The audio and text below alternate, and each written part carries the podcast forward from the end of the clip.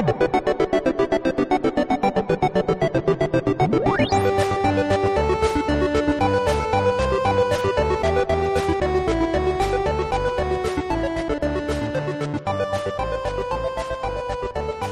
good morning, everyone, and Merry Christmas. If I haven't introduced my name, my, myself to you before, my name is Jimmy.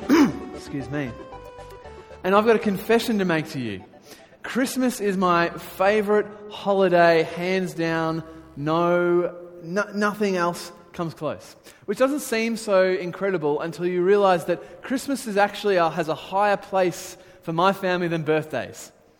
I would rather have Christmas than birthdays growing up. I'd rather Christmas than Easter, rather Christmas than, I guess, the Queen's birthday. It's a bit of a rubbish holiday anyway.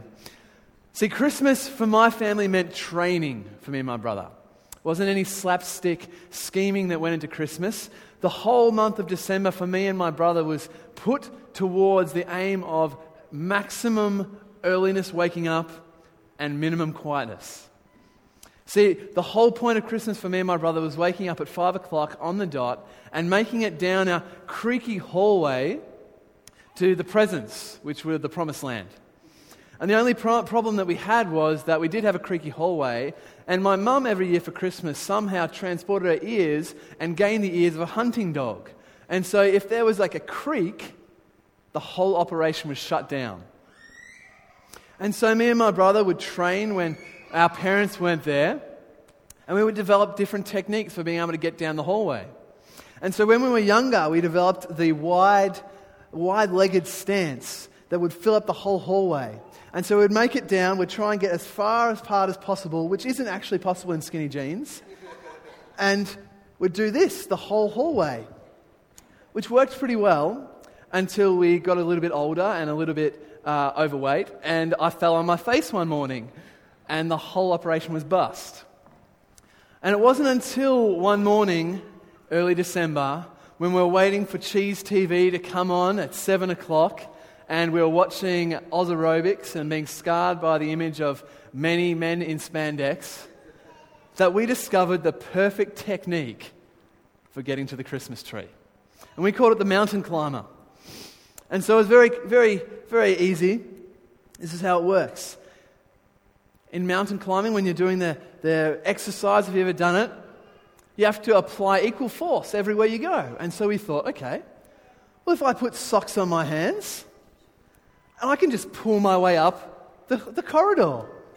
So, kids, this is the premier technique. I'm letting you in. I'm letting you in. And so we would just do this.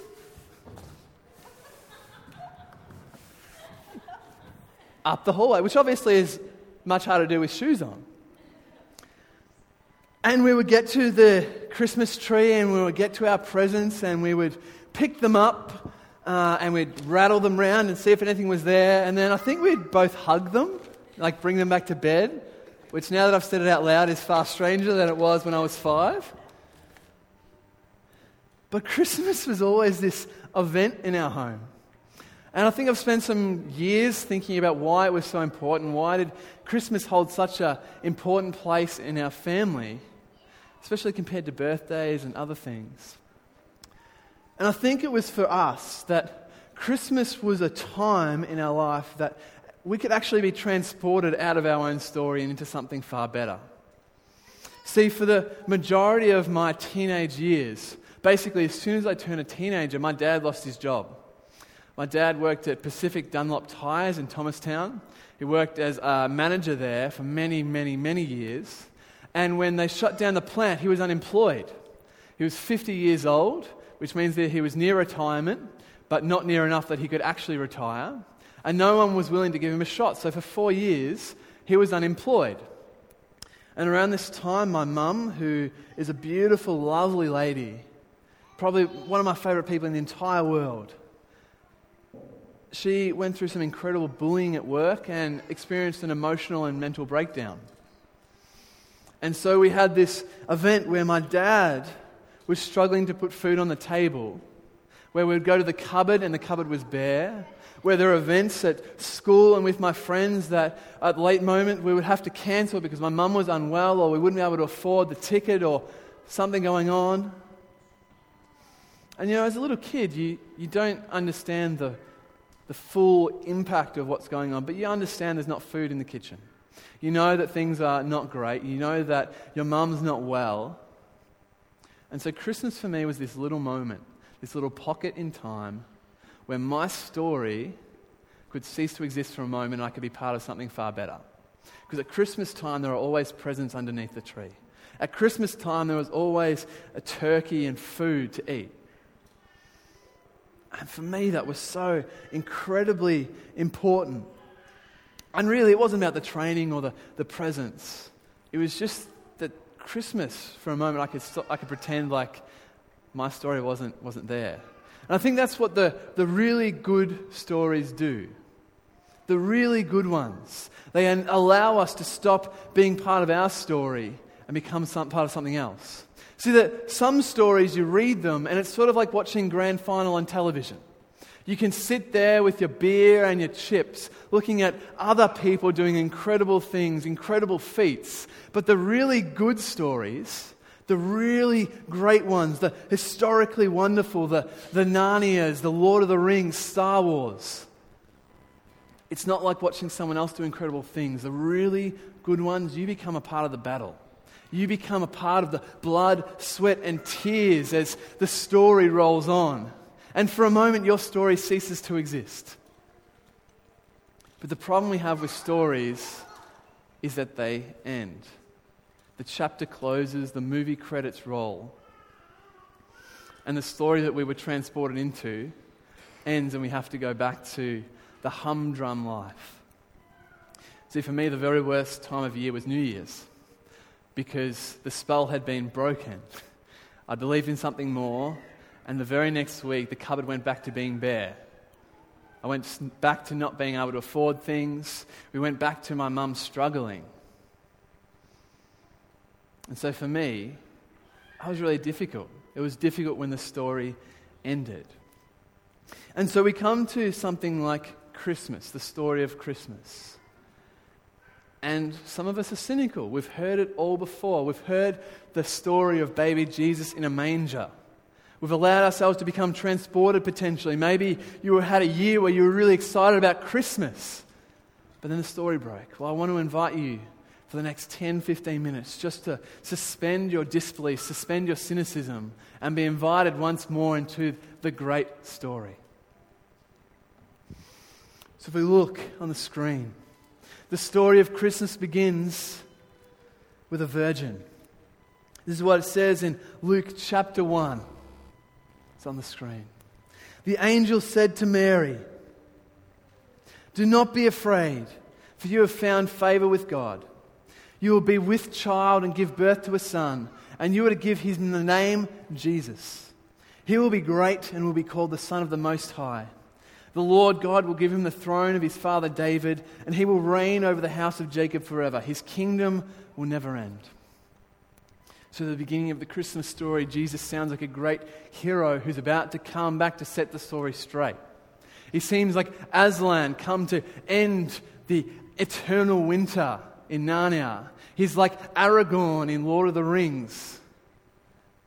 Exiled king come back to set the story straight, to defeat Sauron.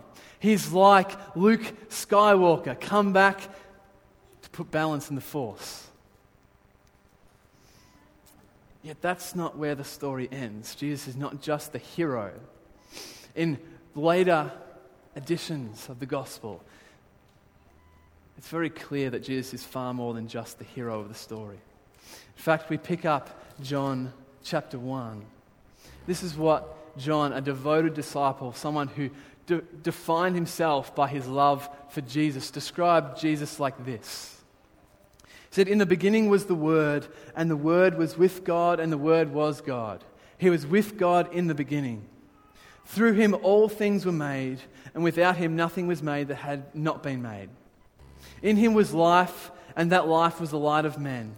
And the light shines in the darkness, but the darkness has not understood it. And that seems incredibly confusing till we realize two things. One, that in Greek philosophy, the word, also known as the Logos, was the all consuming life force behind the universe. Everything that existed existed because of the Logos. And the second thing that we have to understand is that John is saying that this all consuming, all powerful, all knowing force that's out there somewhere is Jesus. He's not just the hero that has come to set the story straight, he's the author who's jumped into his own story to start something new. In fact, it says far more than this. He said that there is a creator God known as Jesus who has created all things. Everything that we can see, everything that we can know, has been created by Him. Everything that can be understood is understood by Him. Everything macro, everything micro. He's created everything macro. He has put the stars in the sky. He has put the universe into order. He's put every solar system exactly where it needs to be. He knows the height of every mountain and every mountain range in every universe. He knows the depth of all the seas. But he also knows the micro and created the micro. He knows the cells. He knows my mitochondria. He knows my blood type. He knows the head of my hairs. He knows me. And the Bible says this author who created all things, who knows all things, who understands all things, is Jesus, the baby born in a manger. He is the one who commands the seas to stop, and they do. He's the one who tells the mountains to move, and they do. This is the all powerful creator who has jumped into his own story. And so the question has to be asked why would the author jump into the story? We don't hear of Shakespeare in Romeo and Juliet. We don't hear of Charles Dickens in his stories. We don't hear of C.S. Lewis or J.K. Rowling jumping into the story and trying to set the story straight. We only hear of that in the Bible. And so, why? Why does the author need to join the story? Well, very clear. Two chapters later in John. The Bible verse. If you're going to get a tattoo, this is a pretty good one. John 3:16 says this, "For God so loved the world that he gave his only son, so that whoever believes in him will not perish but have eternal life." And I always looked at that verse, that passage growing up, and thinking, man, of course God loves this world. It's a world where presents are under trees. It's a perfect kind of world. And I think in our heads, we imagine this kind of Disney world where Bambi and Mickey and Goofy all kind of play along, where Richmond have won the grand final for the last 73 years, where everyone's satisfied, where the perfect nativity scene exists. I actually got a thing about nativity scenes. I don't, I don't really understand them because they're perfect. Right? You look at them and you see Mary, and she's not like even tired. She's just sort of happy. Right? And I can guarantee, I don't know about you guys, but me and my wife, we fight a little bit, and especially about getting to places on time. Like if we're five, ten minutes late, like that's a, that's a bad conversation. And so I can guarantee you that if I had rocked up to Bethlehem and I hadn't booked a hospital and my wife is giving birth next to a donkey, like all hell is breaking loose. So I don't, I don't understand that because the world isn't like that. Isn't perfect nativity scenes where Mary's happy five minutes after giving birth. Now, in fact, the word that is used here for world is a Greek word called cosmos. And it has some beautiful connotations. It speaks to an ordered world sometimes, but in this context, it doesn't. In this context, it means a world that is out of order a world that is broken, a world that is messy, a world that needs to be put back into place. It's a world where you, turn on the news for five minutes. It's a world where people blow each other up. It's a world where murder happens. It's a world where rape and just incredibly horrific things happen. It's broken. I think if we took five seconds, we go, yeah, it is broken. It is unlovable. What is going on? So it's not the perfect Disney world that God has entered into. It's not the world where Richmond has won the last 73 years of grand finals. I know that very well, unfortunately. It's a broken, messy, bloody world that God has entered into to set the story straight.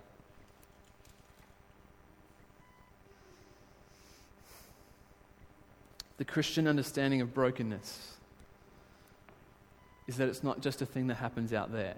When we talk about the world being broken, the first place that is broken is, is me. Brokenness starts at home. I am fundamentally broken. And because I'm broken, and because Jono's broken, and because each and every one of us here is broken, we do broken things. And broken people and broken things lead to a broken world.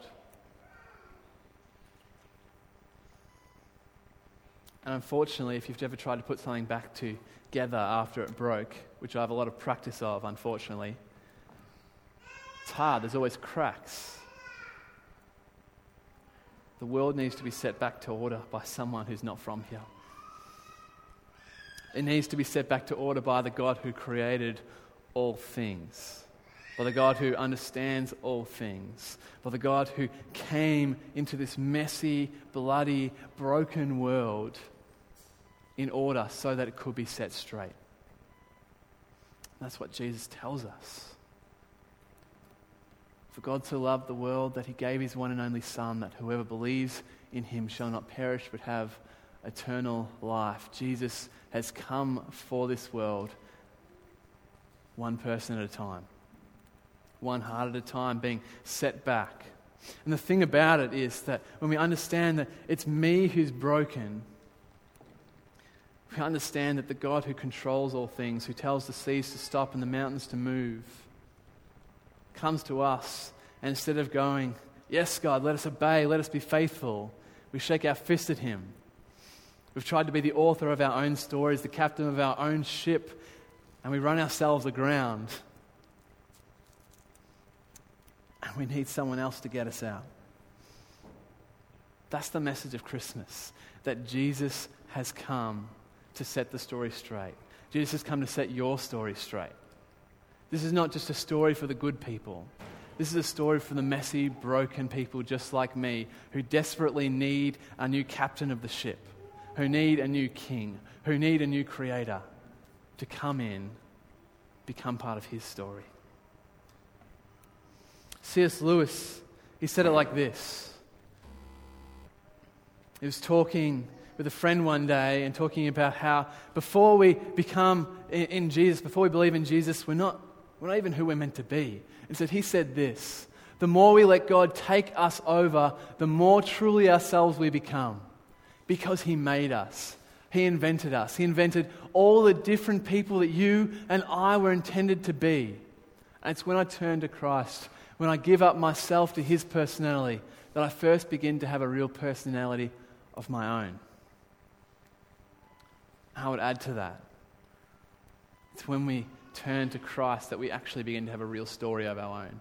Everything else is just a shadow, just a shadow of the real thing.